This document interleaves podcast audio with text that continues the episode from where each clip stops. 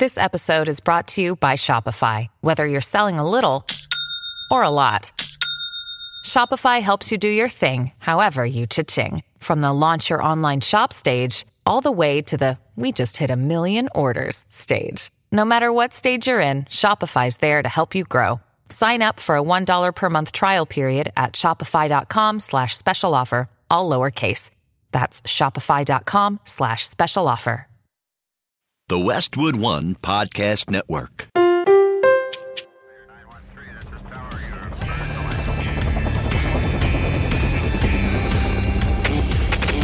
Never Quit. Never Quit. Never Quit Radio. All right, everybody, welcome back to the TNQ podcast. I'm your host, Marcus Luttrell. Every week, it's my job to fire you up, to ignite the legend inside of you, and to push you to your greatness. Join me every week as I take you into my briefing room with some of the most hard charging people on the planet. They're going to show you how to embrace the suck of life, teach you the values of working your ass off, and charge through whatever life throws at you. This is the Team Never Quit podcast. So buckle up, Buttercup.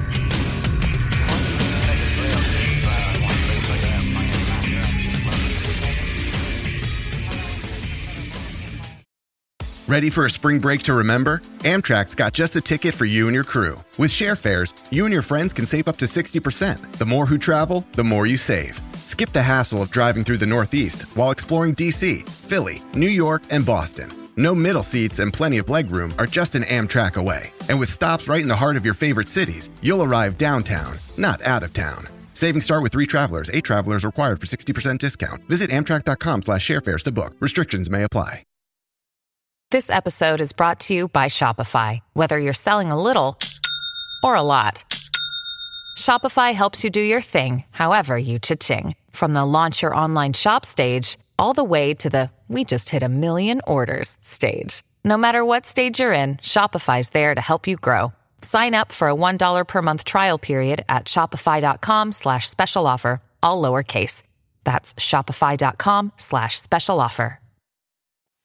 Hey guys, welcome back to another episode of the Team Never Quit podcast. My name's Andrew, joined by Marcus and Morgan. What's up, guys? Hey, hey. We've got someone freaking awesome on the show today. Ethan Suplee, host of the American Glutton podcast, known for being a plus size actor with roles like Randy Hickey and My Name is Earl, Louie and Remember the Titans. Evolution. This guy, legendary. Wolf of Wall Street, American History Deepwater X. Horizon. This goes on and on. But he's gone through a My name major is Earl. transformation. Lost, the Google says 250 plus pounds, but after talking to him today, probably more Five- like 500 plus Well, like, pounds. More than that because he fluctuated, went back up, back because down. just like kept losing. He's jacked now. We can't wait to hear more of his story. We can't wait for you guys to hear it. But before we do that, we got a Patreon question of the day coming from Benjamin. Marcus Morgan. It seems like the Seals are the best at staying in the present and not looking too far into the future. I'm sure that pertains to buds. What's your suggestion for relinquishing ourselves from the anxiety of needing to know what's coming next, trying to always prepare for what is ahead instead of what is right now in front of us? It is the unknown of future events and outcomes that seems to get me stuck in my own head pretty often. I guess it comes down to the fear of failure. that is that is a Well, you, you answered very your own question. complicated question to ask. I and I only came to the realization recently in my life that somebody looked at me one day like, "Hey, you know, you, you can't take a breath of air in the, for the future. You can't take a breath of air in the past. You have to t- you have to breathe right now in the present." And I I lived my life just like you. I'm sure many of us do. What anxiety just gets you all spun up about what's coming on in the weeks ahead. And I'm not saying that proper preparation can't prevent you from failure, but you always have to realize that no matter what, there's really nothing you can do to change or redirect what's coming down the pipe. You just have to accept it. So why get spun up about it? Well, that's why you live. You, live the day. You seize the day and save the day. It's the and the SEAL teams. The only easy day was yesterday. That sucker's gone. And tomorrow, you have no idea if that's coming. Go ahead and plan for it all you want. That's where the anxiety comes from. Planning for something that you have no idea. I mean, the, the, what could alter that?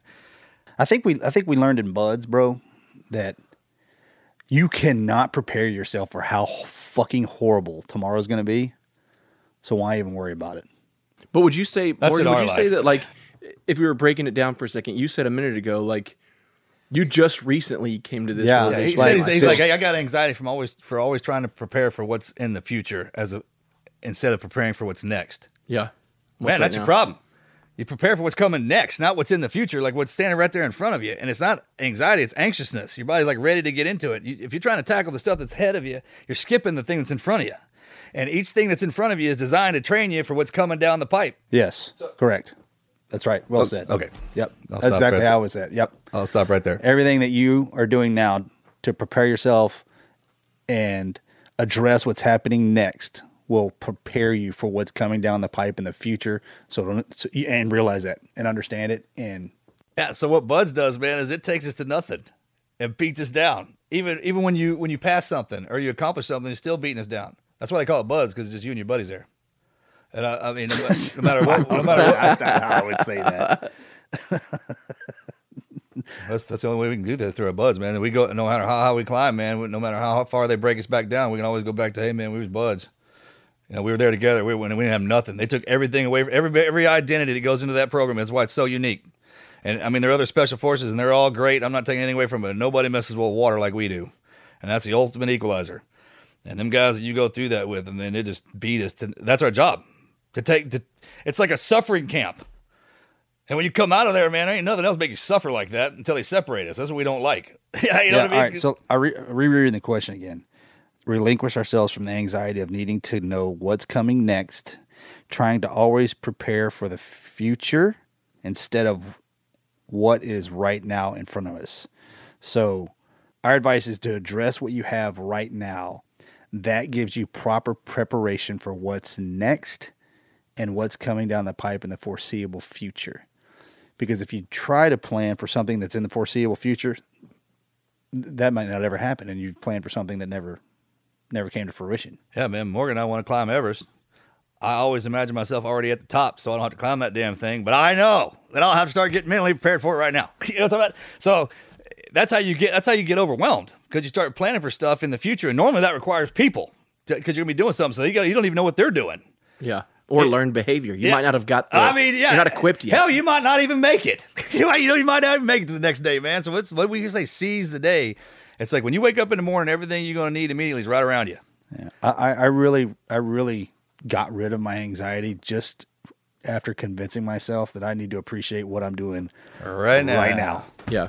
And, and, and That's, a the word- hardest thing to do is yeah, slow and- down. And that's a word of encouragement, Benjamin, is the fact that like we're sitting in a room with two team guys who will admit to you guys that not every Navy SEAL has got it all figured out. And like you can learn every single day. And you're not the only one that's faced this, you know, challenge of focusing on what's in the head, uh, what's ahead. You just have to come to grips with what's going on right now. And it's so much easier to do that when you got people around you. I mean, that are willing to go through your day with you. That's what, what, what that family and friends thing is all about, man. You just kind of. great question Yeah, it is. Benjamin, Great thanks for being a part of the team. Thanks for asking your question. If you'd like to get your questions answered, join us at Patreon. If you haven't seen that sweet challenge coin we just dropped for our Patreon members, head over to our Instagram team underscore never quit. You can see our team coin. It's awesome. Patreon.com slash team never quit. I just saw the last part of this question. It says, I guess it comes down to fear of failure. You know how you get over your fear of failure? Fail. Get out there and keep. The only way you can get over your fears. You got to get out there and do it, and then eventually, it'll, it, it- man, you just you it, you overcome it.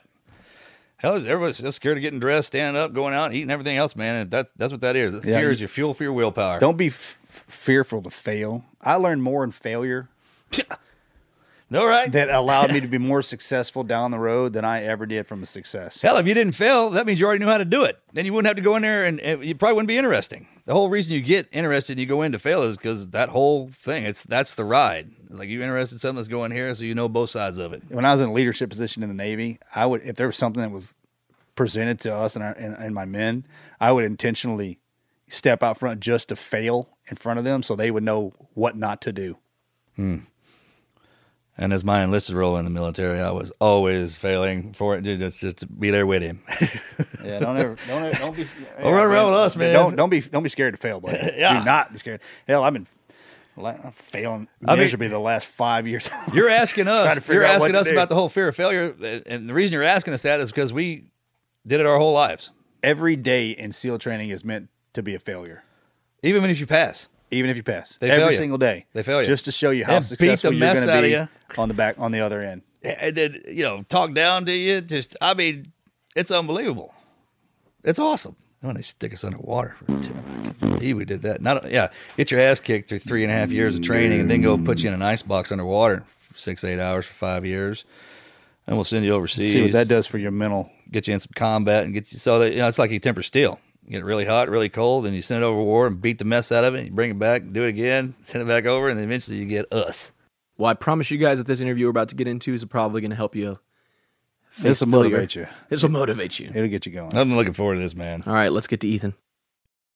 Ready for a spring break to remember? Amtrak's got just the ticket for you and your crew. With share fares, you and your friends can save up to 60%. The more who travel, the more you save. Skip the hassle of driving through the Northeast while exploring DC, Philly, New York, and Boston. No middle seats and plenty of legroom are just an Amtrak away. And with stops right in the heart of your favorite cities, you'll arrive downtown, not out of town. Savings start with three travelers. Eight travelers required for 60% discount. Visit amtrak.com slash sharefares to book. Restrictions may apply.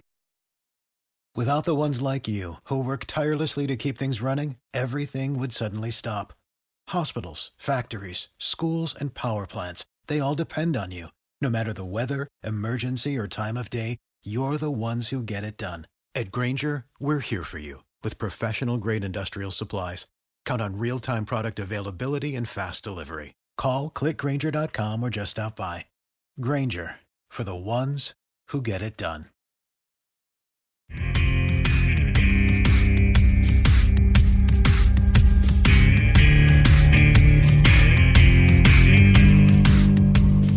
Well, first of all, welcome to the show, Ethan. We're super excited to have you, and let's kick off the Mad Minute. Okay, what's the craziest dare you ever took? Uh, I feel like it, it started like eating something crazy in Asia, like fried crickets on the side of the road, and that was maybe the craziest dare I've ever done. Oh, uh, we also, uh, me and a buddy bribed our way into the. Uh, this was this was kind of a dare. Like we were going into the Great Pyramid in Egypt, and and it was crowded, and and I think I like said we we ought to just bribe somebody to get in here once everybody leaves, and he said no, you can't do that, and and it was kind of like we challenged each other, and we did it, and Yeah, that's a dare, all right. and got. Yeah, yeah, that counts. We were we, we we bribed our way into the pyramid after hours at night and felt uh felt very it felt very risky to be honest with you. Yeah, how'd it go? Keep going, because I, want. I hadn't been there yet. I heard it's something. Yeah, like the, it's it's it's very touristy and there are like from from the last time I was there there were two periods of time where you can go but like they let a couple hundred people inside at once and it's like uh I mean, you're, you're sardines in there, and and we went in and we were like, this is insane. Um, if if there's you know obviously there's structural integrity to that thing because it's been there for thousands of years, but like it just felt unsafe with all those people. So we we went out and we kind of sat and watched the entrance and watched the dudes who were guarding the entrance and just talked ourselves into bribing the dude once it was shut down for the day and and and he was pretty amenable to 20 bucks to just letting us back in by ourselves. yeah, over there it's not bribery. Over there it's just business. You showed up late. Yeah, exactly. hey man, we just got here. Here's, here's twenty. Yeah, yeah. Um, and we went in. We hung out for a while. The the the in the act, actual king's chamber. It's the acoustics are pretty weird, and we we wound up just you know not like hippies or anything, but we were like humming just because y- you would make a noise and it and it would reverberate for longer than I've ever heard anything echo before, and so you know the just the sound of our voices was so crazy in there that we just sat sat in there for an hour or so that was that was the whole thing Yeah. Did that guy hang out with you that you, you gave the 22 or did he just turn y'all loose? No no he let us go we we just walked in he stayed out front Oh, he's probably like twenty Wow. bucks. Hope you don't get turned around down there, buddy. And I, yeah, he probably didn't even work there. yeah, yeah. He probably didn't even work there. He's like, some dude threw me a twenty. and a White guy didn't speak. So I just let him go. yeah i bet that was it yeah. You know, I just told, hey, I'm I'm an American. I have no idea what I'm doing. yeah Sweet, follow that tunnel. All right, next one. Uh, what is the strangest family tradition you have in your family? Because we're always looking for new ones. Strangest family tradition um Oh man, what do we do? We're pretty normal. I mean, we do. I I I, I find it strange. So growing up, I, I had a sister, a mom, and a dad, and and like Thanksgiving was just us, Christmas was just us as kids. We did we didn't we very rarely saw other family or friends on those holidays. You know, occasionally my grandparents would come into town and we'd spend those holidays with them. But like the biggest it would ever be was six people. My wife, her father was married a number of times, and I think has you know there's some contradiction here it depends on who you ask had anywhere from 11 to 13 kids Mm-hmm. and and her mom was also married a number of times and had six kids three with her father so we did we, we my my wife and i have for the past 20 years had all the holidays at our house and it got to be where it was just direct siblings, like not even branching out to aunts and uncles. And there is some overlap. Some of the siblings become aunts and uncles and cousins to other people, but uh, we would have around 60 people at our house with just my wife's immediate family. Now, for me, hosting 60 people is completely insane. And so I find every holiday to be uh, a bit of a carnival. Well, yeah, absolutely. That's not you're not hosting it, man. You're just throwing a party. You get- you get that much. Exactly, but you got, but then, but then they want all the trappings of like a traditional uh, Thanksgiving or Christmas. So you got to do turkey for sixty people, ham for sixty people, Oh yeah. you know, something like that, and then feeding everybody is is crazy. So I, I, you know, having grown up and having had such a small family to go to this massive leap and having to include everybody because they are all brothers and sisters and wives and husbands and children to me it, it feels very odd these traditions where we have 60 people over for dinner That's why we only have them like once or twice a year. Let's get into this. I can't wait to hear it, man. We're just we're just curious as to how all this started for you. Because I've got trigger points that when you hit them, I'm going to ask you questions just because I have to know some things. okay But go ahead, bro. Well, I, I would I would go way back to my childhood. At at five years old, I was. If you look around the landscape of America today, I was probably a lean five year old kid by today's standards. But in the 70s, late 70s, early 80s, I was a heavy kid.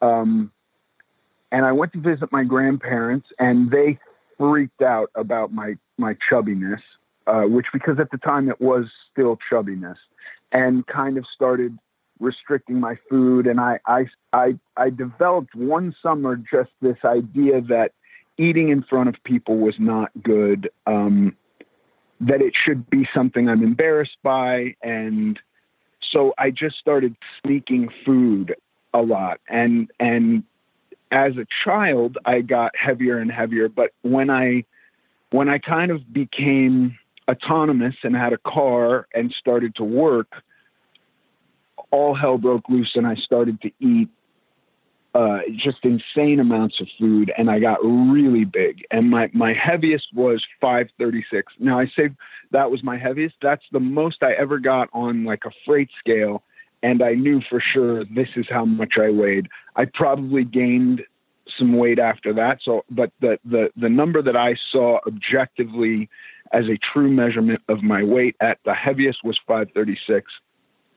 Um, and I was an actor, and I kind of had no trouble meeting girls and could fake my way through a conversation and pretend to be confident and, and all like that. So I, there was no kind of um, urgency for me to lose weight. I, I was, I was, you know, working constantly at the size I was and had no trouble earning a living like that. And, and then I, I met who became my wife and at some point I realized that if I wanted to have a long life with her in the manner that she wanted, I was going to have to change my behavior. And I kind of went to her one day and was like, look, I, I had like a weird experience with a dude on a plane, another actor who, who, who basically just had a conversation with me that typically I I would put on this kind of front of being a tough kid. And and I did have a number of fights with kids who called me fat in school. And so I would just be either unapproachable or really friendly. And with this actor I was really friendly. And he started talking to me about how I was basically in his opinion going to hell. And I think he was doing this I mean I know he was doing this out of compassion but to me it was just like holy mo I, I don't ever want to be in a situation where somebody can feel like they can have that conversation with me again uh, you know because i couldn't fight the dude on the plane i couldn't you know tell him to kick rocks and like How, how long was the flight? Was that was that was that Jim? I mean, how long was the conversation? was that Caviezel? yeah Caviezel. i was flying from lax to frankfurt and then i was going on to romania and i don't know where he was plenty going of to time. Plenty, plenty of time. oh Is that I who you were on the plane I with? think he- yeah Caviezel talked to me Ask me how about- I knew that. I- That's first thing popped into know my that? that head. was a random guess, but ask me how I knew that. He, Anyway, told, yeah, he talked to us about the same thing. I mean, sorry. Go, I did oh really Oh, bro. Oh yeah, bro, Jim. Hey, I mean, call you up. You better be he ready for finds two you and a half hours. Yeah, bro. Man, when he calls, be ready. Yeah. Got something to tell you. All right. This, Yeah. is, this is great. Keep going, buddy. Keep going. Sorry. I, I mean, no, look, in in fairness, I couldn't even be mad at him. Uh, like, I just had not had somebody sit down and have that conversation with me. My friends weren't having that conversation with me. Doctors weren't even really, you know, people would say, like, you should lose weight. I I mean, I was 500 plus pounds. I was having a hard time moving around, you know. Um, I wasn't at the point where I needed like a wheelchair to get around the airport, but like my life was super restricted because of my weight. And and good for him for having uh, kind of the integrity to to to speak his mind on the on the truth on his truth. Like I, I appreciate that. Personally, I am a little bit more of a relativist and want people to find truth for themselves and all like that, which my wife says is um, just wishy washy of me. But that's that's what I feel is true. And so I don't think I would ever have a conversation like that with a person, but he did. He felt like it was the right thing to do, and I, I I'm I've never even been mad at him. I mostly just came away from it feeling like I can change so that nobody could ever feel that way about me again. And I and I said to my wife, like, I don't know what to do. I've never been successful at this. I've never really wanted to do anything about this, but I want to do this because when I think about my life with you, I know this is going to eventually creep up on us. And and she was like, "Great, okay, I can help you." And and she kind of uh, outlined this diet that that I started the minute I got back to LA, and I had a two month break from doing this movie that I then finished up in Romania, and I I went on a, a liquid diet that was just protein shakes. It was probably like six or seven hundred calories a day, and I watched the Food Network and became obsessed with food in a way that I wasn't eating it, but like learning about it and and started cooking and and lost 80 pounds in two months. And to be honest with you, like I would never do uh, an extreme diet like that today, but I, I, don't have much weight to lose today. And like I, I, I think that that was the perfect thing to do at the time because I got such a huge chunk of it done so quickly and it was uh, something I could hold on to. Like I, I will never gain those 80 pounds again, you know? Bro, my wife stuck me in the kitchen too. And I, I started cooking the meals and I dropped 40 some 50 pounds. I couldn't keep it on. And I never wanted to lose weight because I was skinny growing up.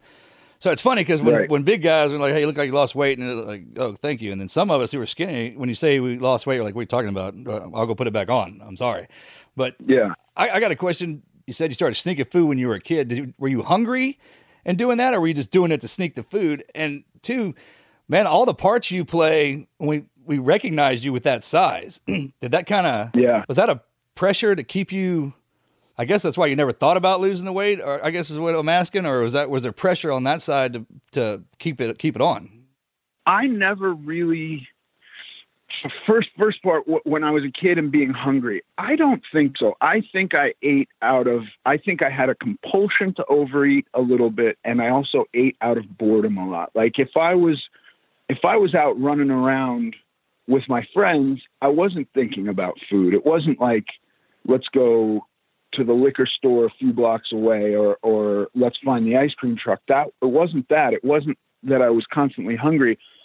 If, if I was sitting around at night watching TV, I would eat. If I was playing video games, I would I would want to have food next to me to eat in between levels or, or whatever it was. Um, I think it was mostly out of boredom that I was overeating and uh, a lack of, of production on my part. Um, but I don't remember ever being hungry as a kid. I was never hungry. I was, uh, I, I get hungry now and it's just a reminder that like I, I eat six or seven times a day now. And if I miss one of those meals, I notice hunger in a different way, but I'm even in a, a, a calorie restriction right now. And if I eat my meals when I'm supposed to eat them, I'm never hungry. Like hunger for me now is like something where I, I have to, I have to go way beyond uh, when I'm supposed to eat. And then I know if I get onto a routine where I'm not eating breakfast or something, I'm never hungry. Like whatever my body figures out, it's just that when I change something that I feel hungry for a short period of time. But then once you adjust to it, I don't know. I'm not such a hungry guy unless I'm missing some part of my routine. And then, okay, second question you asked about uh, work. I, I didn't feel necessarily a pressure to stay big. I I remember at one point um, I was doing a TV show called Boy Meets World. My first job was this TV show called Boy Meets World. I did a, I did like three seasons of that show, and from the first season I did to the second, I gained weight. I wasn't even aware of it, but my agent got a call from the producers, and the producers said to my agent, "Hey, he doesn't have to gain weight for this." and my agent called me and was like, "Are are you trying to gain weight for this part?" And I said, "No." And and my agent was like, "Well, they just said you don't have to gain weight." And I thought, "Well, okay, it doesn't mean I can't gain weight. Like I'm not Yeah, even you- really but you didn't say I didn't couldn't. Right, exactly. Um, so I again just didn't do anything about it. I never had anybody complain that I was too fat. There was a, a point for Remember the Titans where it was suggested that I maybe diet before the movie started because we were going to have a football camp. Um, but it wasn't like a requirement. I, I wasn't told to lose 50 pounds or anything like that. Man, you played that one just right. Because when you get out in the country, I mean, we got, got well, some of our kids when we're growing up are big, and they need to see themselves. Yeah, you look like every offensive lineman we had on the I- football I, know. team. I mean, like if you didn't do that and play that part, just kind of like look at like you you're carrying your weight, literally. Because when we were looking at you, Right. I mean, all the guys when we watch that stuff, we all identify with somebody in the show. I think I read something somewhere. You recently, maybe recently, because you're down all that weight. They've they've have they have they mentioned to you, hey, you know, we liked you how you used to be, or I did. I did have. Um, I did. Th- this was this was a couple years ago. So I I had gotten real skinny uh, in like 2011, just after My Name Is Earl. I was kind of like it was awesome. It was a great experience. But I, from the time we started in 2005 till about 2010, I actually gained about 100 pounds doing that show. And afterwards, I was like, I, I want to lose this weight. And I just started riding a bicycle. We, we live in the hills, and I got on like an old beach cruiser and rode up the hill and thought, hey, I can do this every day. This is no problem. It's a great workout and then I got kind of obsessed with it and was riding a bicycle every day and like going to Europe for all the the big bicycling races over there and riding those things and and I, I got down to actually being really thin and wasn't really happy with how I looked. Um, and it was kind of at that point that a casting director said to, to me, like, you are more interesting, heavier. Like, we're not thinking about you at the size you're at now, but if you put on weight, we, we would be thinking about you again. You're like, But I don't know how was- to take that. yeah, I, yeah. I, I, I actually went and did a TV show called Chance.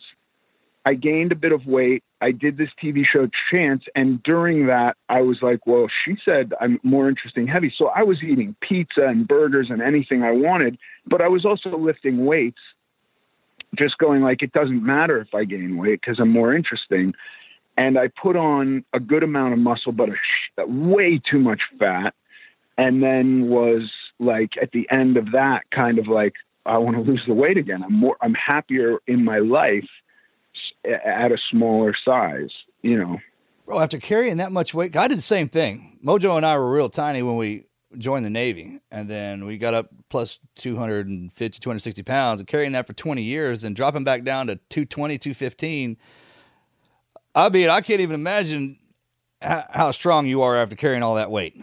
Yeah, my my my legs are strong. Um, although I also like have weird knee injuries, so like squatting is I'm not great with squats. I'm great on a leg press. I can put up a, a bunch of plates on a leg press, but squatting feels weird on my knee. Anyway, I'm plenty strong. Like I don't even care at this point about strength. I go in the gym and I'm not even thinking about getting stronger. I just want to be able to lose fat and retain muscle. Like that's my number one goal today is like how do I lift weights so that I can trick my body into believing that the muscle it has is being used to find food and the caloric deficit I'm in doesn't start eating into the muscle, you know? Oh well, sounds that like routine, you got sounds like somebody you got somebody coaching you. yeah, just that fine. routine feeds itself. The more you slack off Yeah. on one side or the other, there, so you're looking for that home, that stasis, that homeostasis, into where the body. I mean, when it lines out like that, you'll get up in the morning and still have that pump, but your injuries will heal up faster, faster than they should. And with age, that, you know, that's kind of a precursor that's that sets in that those knee problems, man. Would you say? I mean, just just listening to your story thus far, Ethan. Would you say this this this weight, just your weight fluctuation, has been your greatest never quit story? On top of everything else you got going on, it seems you, you pay a lot of attention to it. I do now, and I and I've gotten I've gotten smarter about it. I understand how it works more. I understand my body more today than I ever did, and just the just the the the kind of the when I look around at America for me, and I look at the accessibility of food, how every time I stop for gas, there's food. Every walk I take outside, I'm confronted at some point by food. You know, I, I live in the city, so I can't get very far without walking by a, a fast food restaurant or a convenience store or, you know, even some dude standing on the corner selling something delicious. Um, right? Those are the best. And- Good lord, those little hot dogs. it- Sorry. oh, anything on the street is the is my favorite. My kids are kind of appalled, but I would rather eat a bacon wrapped hot dog Oh on the street, you know, than go to some nice restaurant. That's that's like that's the best food for me. Um, but I have to recognize that my body's not going to use that in the way that food is actually functional. You know, Yeah, but sometimes good to give it a treat. it likes treats too, you know. That's that's a great great treats. observation I you love made. treats, and and you can't just be you can't just withhold yourself from these things. So I do factor in uh, an occasional cheat meal, but but I don't. It's not a free for all. I can't just go like order a pizza and hit a McDonald's and get ice cream and do whatever I want. I got to think it through. I, I I know how many calories I'm going to consume and and like w- what that means to the work that I've already done that week. Am I going to totally wipe out the whole week's work? Well, that's not really worth it, but I can I can mess with a day's worth of progress for a cheat meal, you know. I never really thought about it, but 30 years ago, there was only one place you could eat at home. And now That's right. you walk outside your home and you have it's in your face. So you think that's what And why breeds not? complacency? I mean, the, think the, normally the obesity the obesity rate has grown exponentially over the decades, and so is the ability to get food. yeah, but food is energy. Yeah. So does that make us work faster, or does it? No, no, no, no. Not all food is energy. they putting that trash. I get it. Walking In the up and down the street. I get into this like we can you know and it, and I think it becomes trendy to to like pick a certain type of food like you know um animal products are bad and that's what the problem is or uh carbohydrates are bad and that's what the problem is or it's saturated fat is bad and that's what the problem is. But for me at the end of the day it's just too much of any of it. And and that's what my problem is. It's it's that I'm only going to burn. If I if I have a killer day in the gym and do cardio, the most calories I'm going to burn without just doing cardio all day is about 4,000. If I eat 5,000 calories, I'm going to gain weight this week, you know? Um, Sure, every and diet's different, just like every human's different. I remember back in the early, was right. late '80s, early '90s, very vividly. One of the Corys had a bowl of pasta, and it was like, "Hey, we need the high carb diet. That's the way you have to do that."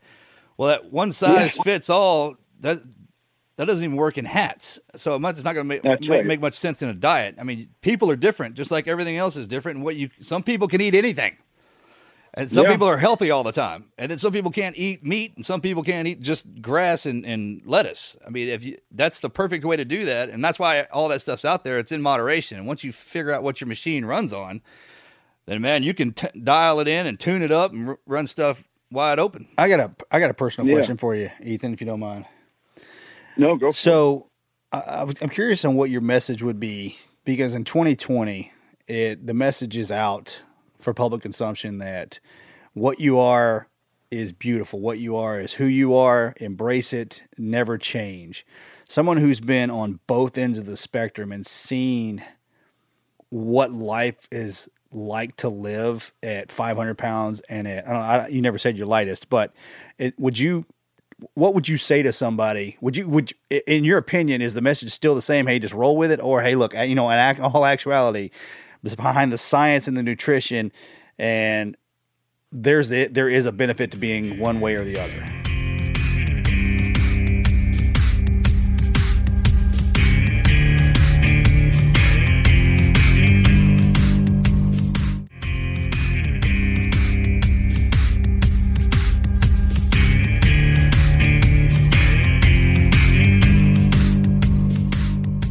Thing, and it becomes very tricky. I remember being 10 years old and very, like, cripplingly self conscious about my body.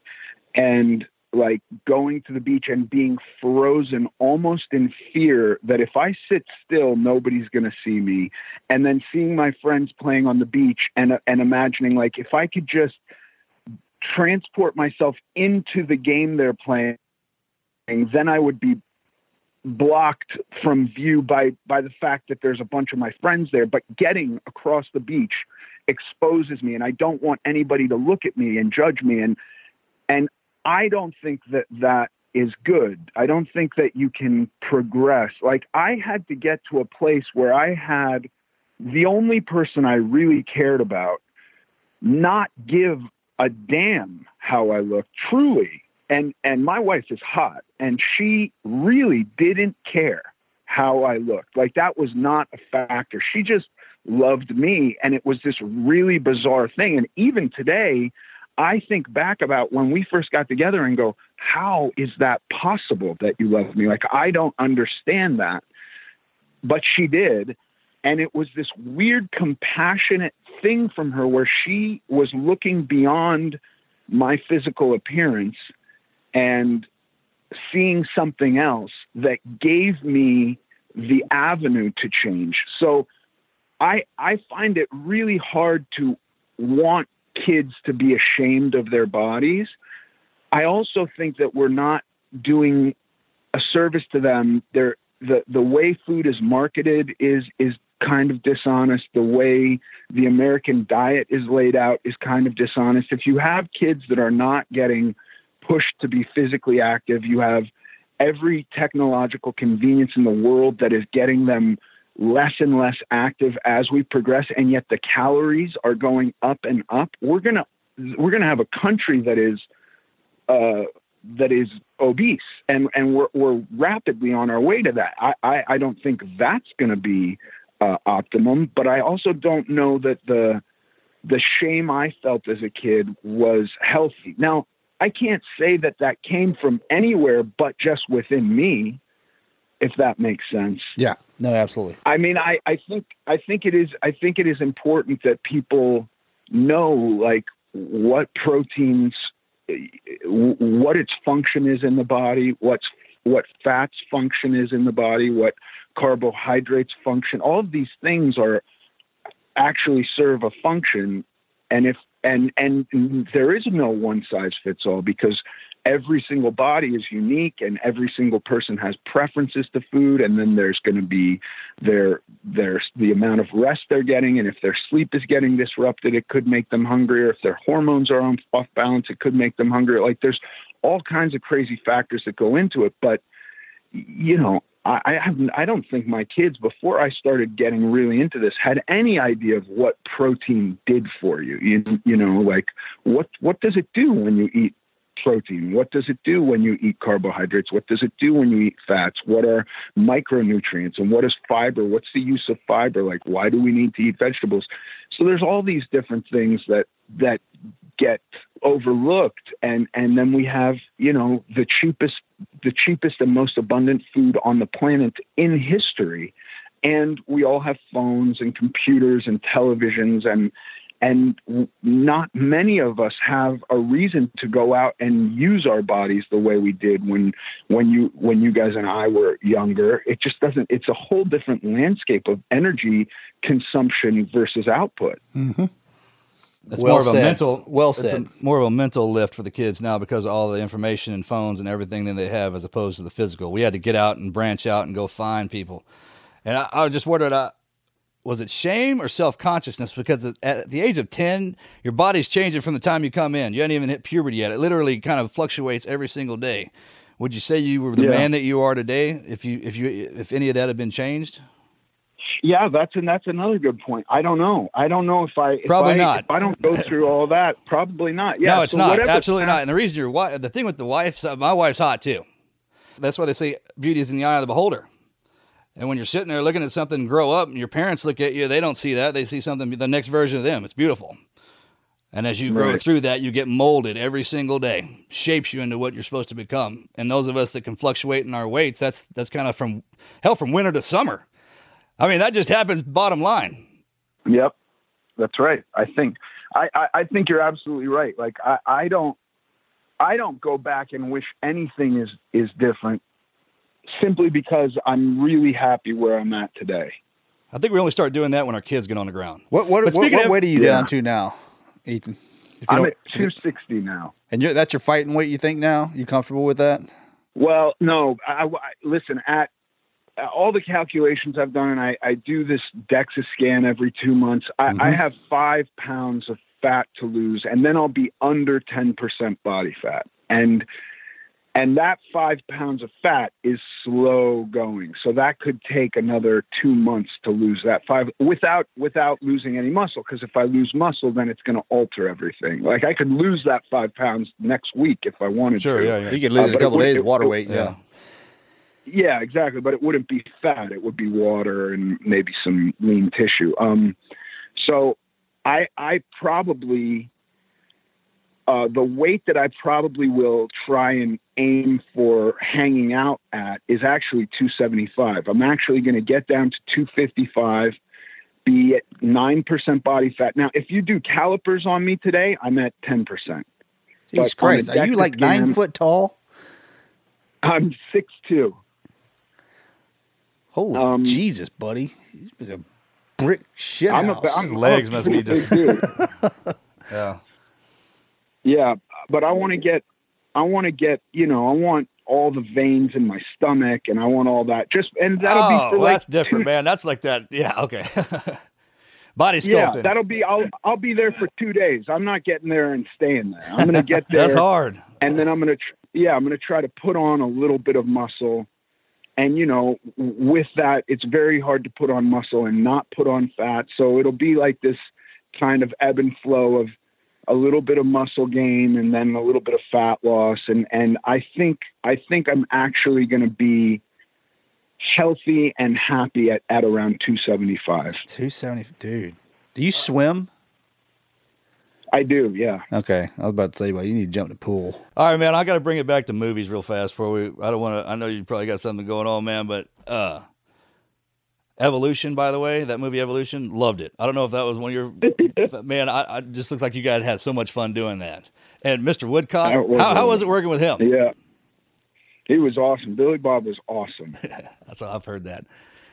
Yeah, we, we had so much fun. Evolution was fun too, man. David Duchovny was wild. I know, I've met him. I played paintball against him um, uh, in L.A. one time. We had a blast.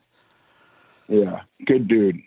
What's your so? I, I, you know, I'm sure during the holidays you guys get around the TV together, all sixty of you. Y'all watch your movies. But what's your who's your favorite actor and what's your favorite movie? Um, I never ever watch anything I've been in. I actually came home one day and the kids were watching My Name Is Earl after school, and I and I was I was totally appalled and thought it was um, an absurd thing for them to be watching. But I don't watch any of that. Uh, my sister-in-law is in um, uh, National Lampoon's Christmas Vacation. Yeah, the greatest. I yeah, watch we were going to bring that every up. Okay. single day. Hey, My wife. It I mean, never Yeah. Christmas morning. Turn it on. Never turn it off. December 1st. Tell your sister in law Yep. that Marcus and Morgan love her very much. Man, great. Yeah, We we, love that movie. I mean, that's one of our family. We were talking about family traditions. That's one of ours. We watch a different Christmas movie every day, and then that one's on. We also, Yep. all of our crew, the boys that we grew up with since kindergarten, we all go uh, jump in the water Christmas Eve Eve. Is a tra- Oh, tradition. We don't know, know why we All do right, that. all right, go, all right, go ahead, buddy. Didn't mean to cut you off. So Christmas vacation, got it. Christmas Vacation. Um, my favorite, my favorite, my favorite actor is this this old German actor named Peter Lorre. He he was in um, he was in a bunch of American movies. He was in Casablanca and Arsenic and Old Lace. This awesome character actor, but he was in Fritz Lang's movies M and and a, a bunch of other, other uh, German movies. Um, from the uh, you know 40s and 50s. Uh, I, I love I love Peter Lorre. Um, How was Wolf I of Wall Street? Like, Wolf, Wolf of Wall Street was awesome. What's your favorite movie that you've been in? My favorite movie that I've been in, Yeah, that you start that you've acted in. yeah, I think Cold Mountain. I never saw it, but I I think uh, it was the best script for any movie that I've been in. Oh, it's been around a while. That was a play first, right? It was, uh, I can't remember the name. Yeah, What about History X? yeah, in a book. In a book, yeah. History X was great. History X was great. Had a good Tense good making that? Um, yeah, you know, they put a bunch of fake uh, racist tattoos on me, and it would take so long to put them on and take them off that sometimes I would go home and like not wash them off. Oh, and and I remember one time stopping at a 7-Eleven, and I wasn't even thinking that I had all these swastikas and white power tattoos on myself and I, I almost got beat up in the 7-Eleven and I realized and I was like, oh, these are fake. And then they were even like, what the hell do you have these fake racist tattoos for? That'd have been like, bro, we're, we're doing we're doing a movie. is you really guys are actually in it right now, and uh, this is a scene where you're not supposed to beat me up. yeah, exactly. What's uh what do you got on the on the foreseeable future? I mean, what's I mean, we got your podcast. Tell us a little bit about American Glutton. I've been having so much fun with American Glutton, just talking to people, and and the the the most amazing part for me is all these kind of like bodybuilders and and kind of dietary experts that I've been reading books by for years. I now get to like have conversations with them for free, whereas normally, like you know, just to get a consultation with these guys is thousands of dollars. So I feel like the luckiest guy on earth. Um, Taking doing notes. this podcast. And then I have a movie coming out um, March 13th called The Hunt, which is actually really, really good. It's gotten uh, a lot of bad press from both the left and the right politically, but neither side has it figured out, and it's a really good movie. The Hunt. All right. If you're upsetting all the politicians, probably telling the truth. Then. yeah, you're doing a good job. Yeah. Everybody's pissed. Yeah. So I got a question. When it when it like with gluttony and we all have a sin that's tapped inside of us. You can you spend your whole life trying to harness it so you can either hurt people with it or let it hurt you or help people from it. Now Yeah. you notice like the linemen and football and all the athletes, the bigger guys, man, they work out. They're in shape kind of all through that, and then at, at the end they go up to that to the bigger scale. I mean, they put on all the weight. It's reverse to kind of the way you did it. You you guys talk Right. about that quite a bit. we talk about all of that. Yeah, we talk about. I mean, I'm really thinking about. I I did do it exactly reverse of what of what you're saying, but I I never had you know I never as a as a kid experienced the joy of exercise that I now have totally learned to like you know go to the gym and and actually feel better after I work out than I do before. So I don't know if I wasn't pushed hard enough in school, but I never had that. And and so anytime you're consuming enough to be an athlete but not being athletic, you're gonna you're gonna gain all that weight. That's a great way of saying that. I've never heard it said that way. Being, having the, the the joy that the body and the mind have when it works out together. Yeah, man. I mean, look what you what you guys did. I can't imagine, like just from BUD/S, right? Like I look at BUD/S, and that to me is entirely not only a physical test, but it's a test of of will, right? Like I, Oh, yeah. I can't imagine doing anything like that. But I do know that a day that I go and start my day at the gym is a better day mentally and physically than a day that I have to rest. And I had never, I didn't know that as a kid. Like I hadn't, and I, I don't think you can tell somebody that and have them understand it until they just experience it. It is an experience. Oh well, yeah, especially from if you rest too long and it goes in reverse. Uh, you just kind of just sitting there doing it- being counterproductive because it'll the body will will accommodate. If you're sitting there playing games, it will turn into something that can that can fill up a chair. And you're just kind of doing that mental workout. But when you get out there and I mean, you see kids run around and they're laughing all the time while they're running, it's just because there's joy in that. Yeah, I, I think there's the, there's also the mental aspect of setting a goal and achieving a goal. Is there's something there? I don't know if it's you know if we wanted to be strictly biological and go, you're getting some reward of dopamine for setting an arbitrary goal and achieving it, and you're kind of tricking yourself into this feeling of elation over that. Because like I could set a goal to do, you know, 20 sets of 225 on the bench press. W- what does that mean? That doesn't. That's not a, uh, an accomplishment that means anything. But it's a random goal I set. So that when I do that, I feel good. And I think it's the same thing of like a guy, dude who runs a marathon. Just running the marathon is a goal you set. Just doing it, you're going to feel good about accomplishing that. So you can go into the gym and set any number of arbitrary goals and just achieving those goals you're going to feel better on top of whatever physically is going on that makes you feel better Well, they're not arbitrary either. I mean, well, they're personal. Your body and your mind, Right. no, you you accomplish that, and the, the satisfaction. It's it's one of those deals you don't need somebody to tell you that you did you, you did it. I mean, you could feel it and you did it. exactly you're exactly right i mean arbitrary just in like i don't know it's it is it's just it's a personal goal that's exactly right It feels good. I mean, it's it's one of the ones you did, just you and your mind, your body, and that steel. Because it it, don't- it you know Yep. it won't talk back. I mean, if that's unforgiving, especially if you try to mess with too much of it. I mean, it, it Yep. literally follows you one one pound at a time. Dude, So I'm, what- I'm looking at pictures of you right now, bro. And I, at 275, you, how do you even get in the door? That's impressive. i know What's a piece of what's a piece of advice you give somebody, man, if they're just because a lot of the people they don't. I mean, they look at you. We've been watching you your whole life, and it, it's funny because even when they when we watch you your whole life and you see where you're at now, it- it's like the transformation just happened overnight. I guess that's because we only get Right. one day down here really to actively engage it, but it's uh, what, what do you what do you tell the guys who are just coming in? it is a, a, a matter of setting goals no matter how arbitrary they may seem to you any goal is a valid goal and then just figuring out how to achieve that it certainly was not overnight i mean i weighed 230 i sorry i weighed 536 in 2002 and so it's taken me 18 years to get to where i'm at today of like being around 10% body fat and 263 pounds um, which is it's that's a lot of work. But in between there, I had my swings. I was at one point 200 pounds, so I was 63 pounds lighter than I am now, and I was really really thin. Um, I still had big legs because I was riding bicycles every day, but I was unhappy at that weight. I didn't. I felt like a light breeze would blow me over. I wasn't. I, you know, I, it wasn't. I didn't feel like I, I, I was being myself. I felt like I was being somebody else, and so I had to go back up to around 400 pounds in order to feel like even close to comfortable. And then throughout my cut down to where I'm at now, at 350, I was really like, this is an okay weight too, you know. Um, and and my wife was like, no, you can you can do better than you're doing at 350 and and I cut another about 75 80 pounds.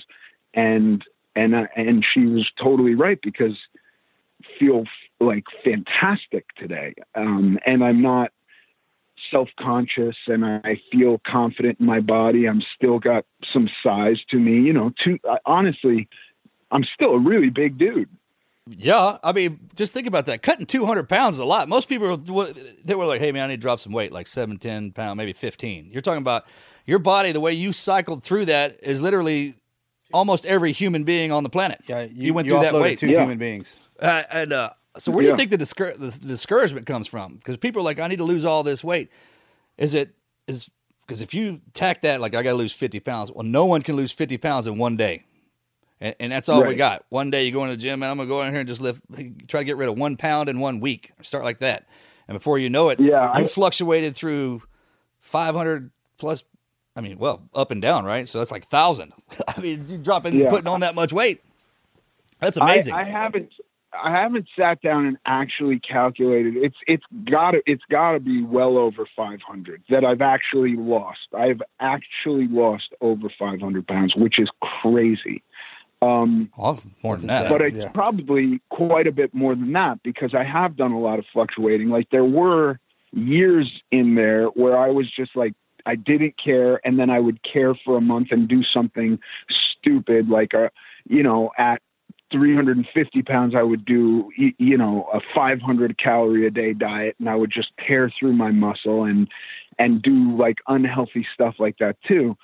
Anybody like I, I, even me needing to lose five pounds today, I'm thinking about months of work. And then I'm thinking about what am I going to do after that? There's going to be a maintenance period, and that's going to be months of work. And then after that, I'm going to do what I'm trying to do a lean massing phase where I build a little bit of muscle. And when I say a little bit of muscle, I'm talking about three pounds of muscle, which might come with also three or four pounds of fat, which I then have to cut off again. You know, so I'm thinking about it in really long terms. Nothing today is happening overnight. And I think in the beginning, if I had had this kind of uh, attitude towards it, and, and anyone going from morbidly obese to trying to be lean should really factor in a lot of maintenance periods because you're going to you're going to burn up your hormones. Your body's going to stop wanting to lose fat. You're going to start running into muscle loss. All of that is going to be true. If you just try to go from 500 straight through dieting all the way down you're just going to run into obstacles which could be mitigated with uh, diet breaks and when i say diet break a diet break is not eat whatever you want your diet is exactly the same it's just slightly elevated calories you, you know So that's probably why is that why you, they rebound rebound faster. So if you do it too fast, it'll it, the body will want to come right back to where it was, and it puts it on faster. oh yeah And probably a little There's bit, a- probably a little bit more weight because it, it feels like it's been beat up and shocked. Once it starts eating, you know, fat and all the hormones start getting out of whack. So if you try to if you if you feed it up, you got to feed it down, right?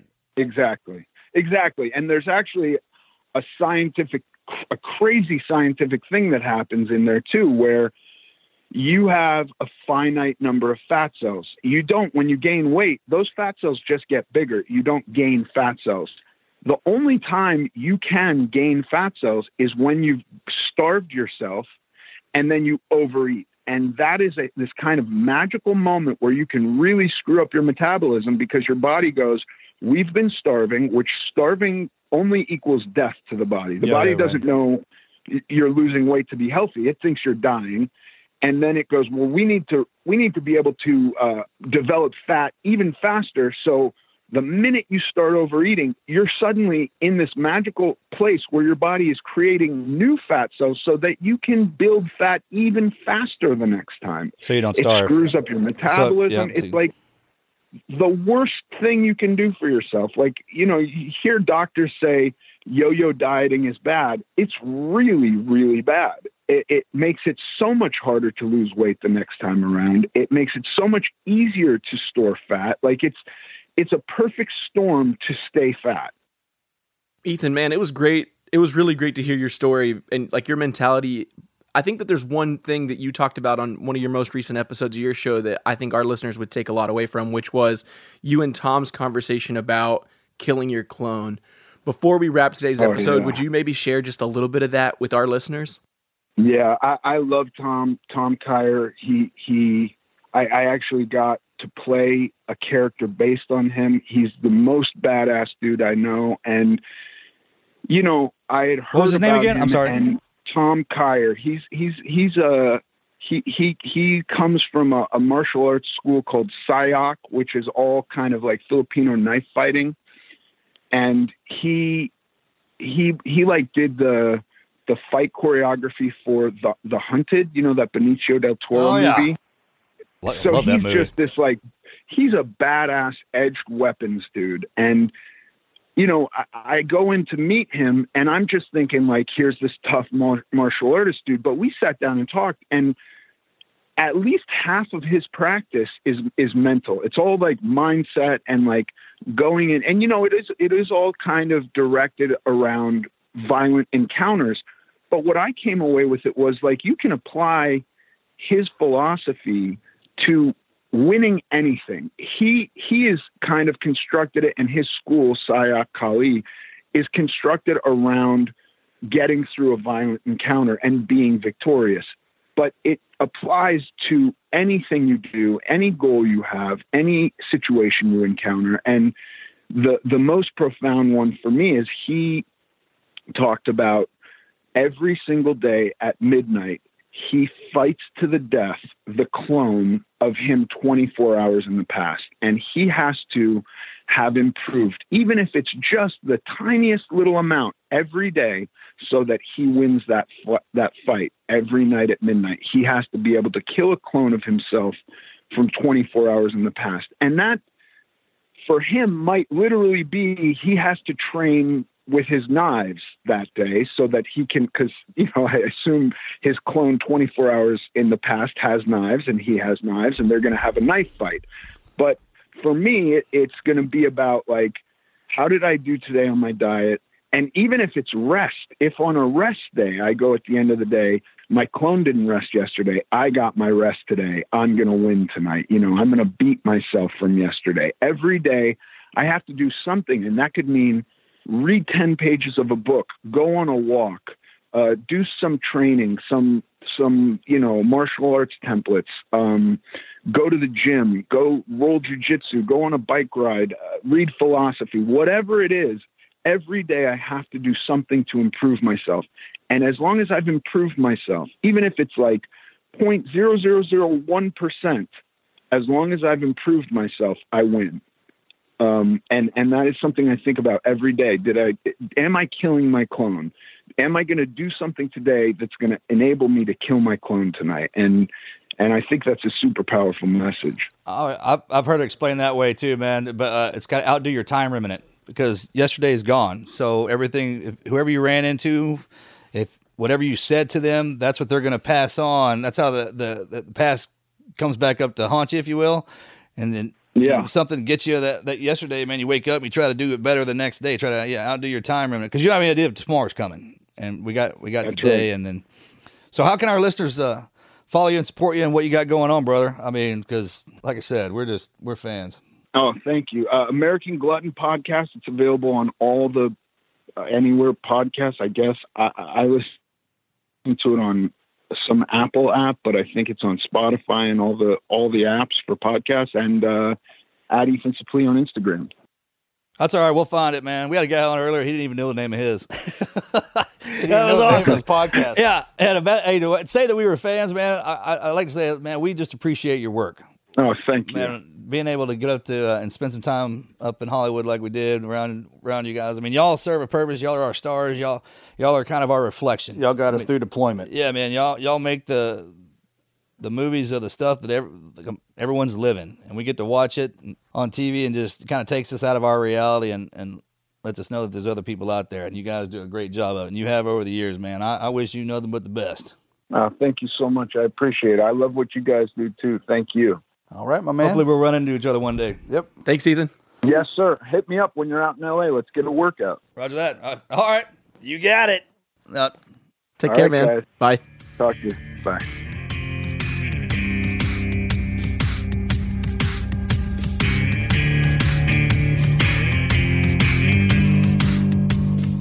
It's time for a listener story. We actually take the stories that have been submitted on the website, we read them out loud, we react, we provide encouragement because we are inspired to share our stories so that others will never quit as well. And we're so pumped that you guys share your stories. Today's story comes from Nicholas. His story is titled The Year That Saved My Life. Let's jump in. Throughout my life, I've struggled in two major areas academics and my weight. I've always been the stupid fat kid in elementary, middle school, and high school. I was the happy go lucky kid who didn't care and just embraced the narrative that I was portrayed as. Fast forward to my sophomore year of high school. Finished our football season and really took a turn for the worse in regards to my weight and grades. I was gaining weight at a rapid rate and I had less than a 1.0 with four Fs. At the end of the year, I was ineligible for the following football season. I weighed 407 pounds, and after the school year was over, I went to the doctor and was told that if I didn't make any drastic changes, that I wouldn't make it to my 30th birthday. It was the day after that that I would begin to change my life. It was rock bottom for me. I harnessed all my built up anger, stress, anxiety, depression, you name it, set it aside, and put all my focus into myself and being positive. I trained all summer, lifted and ran every day, but I wasn't seeing results. And I realized it was because I wasn't changing my diet. The beginning of my junior year, all I had to do was focus on my weight and grades, and that's what happened. I set a goal simple be better. Over the course of the next nine months, I lost 70 pounds and reached 335 pounds and maintained a 3.5 GPA. And my motivation that whole time was to get back out on the field with my brothers. And I was going to do whatever it took to do just that. So I played out our senior season, and at season's end, I put everything into training and became obsessed with the process. And by the time I graduated high school, I weighed 278 pounds and had a 3.67 GPA. During that low point of my life was right around the time Lone Survivor came out. And I researched more and really used what Marcus had to say as motivation and to truly never quit and stay the course. So here I am, three years later, healthy, happy, and about to graduate college in top of my class. Never quit, Nicholas. Damn, we need to have him on the show. Great story. I mean, all them guys right in there be like, man, my life was this, that, and the other. It's like, but I made a 3.5 GPA and I learned how to change my diet. And I'm like, Top of the class. I mean, I, buddy, which, you need to go on a speaking tour. which part was the bad part about his life? I mean, he was bottom out at 400 plus pounds and had a zero point or 1.0. That was the GPA. starting point. I get that. Oh, exactly. Yeah, and about that the journey. I mean, the whole time he's like, man, it was this, that, the other. I mean, three point five, kind of like that might be about me, man. But uh, yeah, That's a remarkable story. yeah. I would want. I'd want to know more about. Hey, hey, look, literally, it. That's a mental thing. I mean, you have to cross over. Yeah, and and the- accept everything that's coming your way. We just started asking him dudes like, okay, what you get the because everyone starts at that spot and then they get to that hard point and like, you know, it was the mental fortune. I was like, okay, like what? Yeah, Like, did you watch Spider Man? Like, what? what was the first one? Right? Like, get up. You know, Like, first, good job, like, bro. Yeah, like, what is it? What was the first thing you did? Did you listen to David Goggins? Yeah, right? Probably. Or Ethan's. Something. Yeah, so please, this is the probably the best podcast to put this story on just because of the fact that, I mean, Yeah, he he- clearly had that mindset thing I mean, he did his in three years. Ethan did his in 18. yeah, a little different. Oh, long track. yeah, but I mean, each one of these, the more we do It this, each- can be done. each podcast feeds itself. Like you, if you got a problem with with gluttony, check out uh, Ethan. Ethan. If you need the motivation to get get to Ethan, check us out. you know, it's one one will feed the other.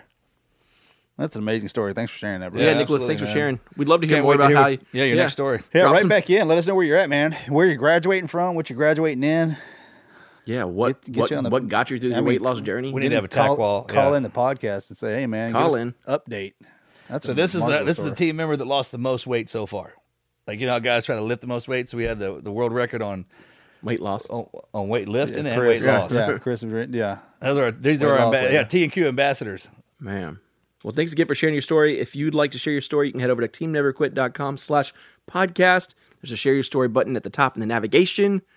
We love it when you share your stories. You can encourage other folks. You can read stories. You can write your own story. We love it when you do it. If you're not Why are you following doing us, the voice? oh yeah, because it hurts my throat. I can only do it for so many days. Well, you shouldn't have done it in the first place. Then hmm. oh, can't give us a delivery like that. and Not bring it in, man. It's because you're not practicing. Okay, There you go. this man is tired of doing the I voice thought we right made the now. deal where it's like, hey, that's all the voice we hear. Always. just be hoarse all the time.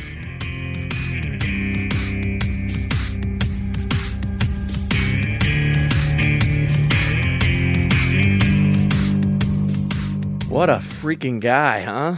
Two six two, two seventy, ten percent body fat. That part's cool too. I don't think but people I- know what that means.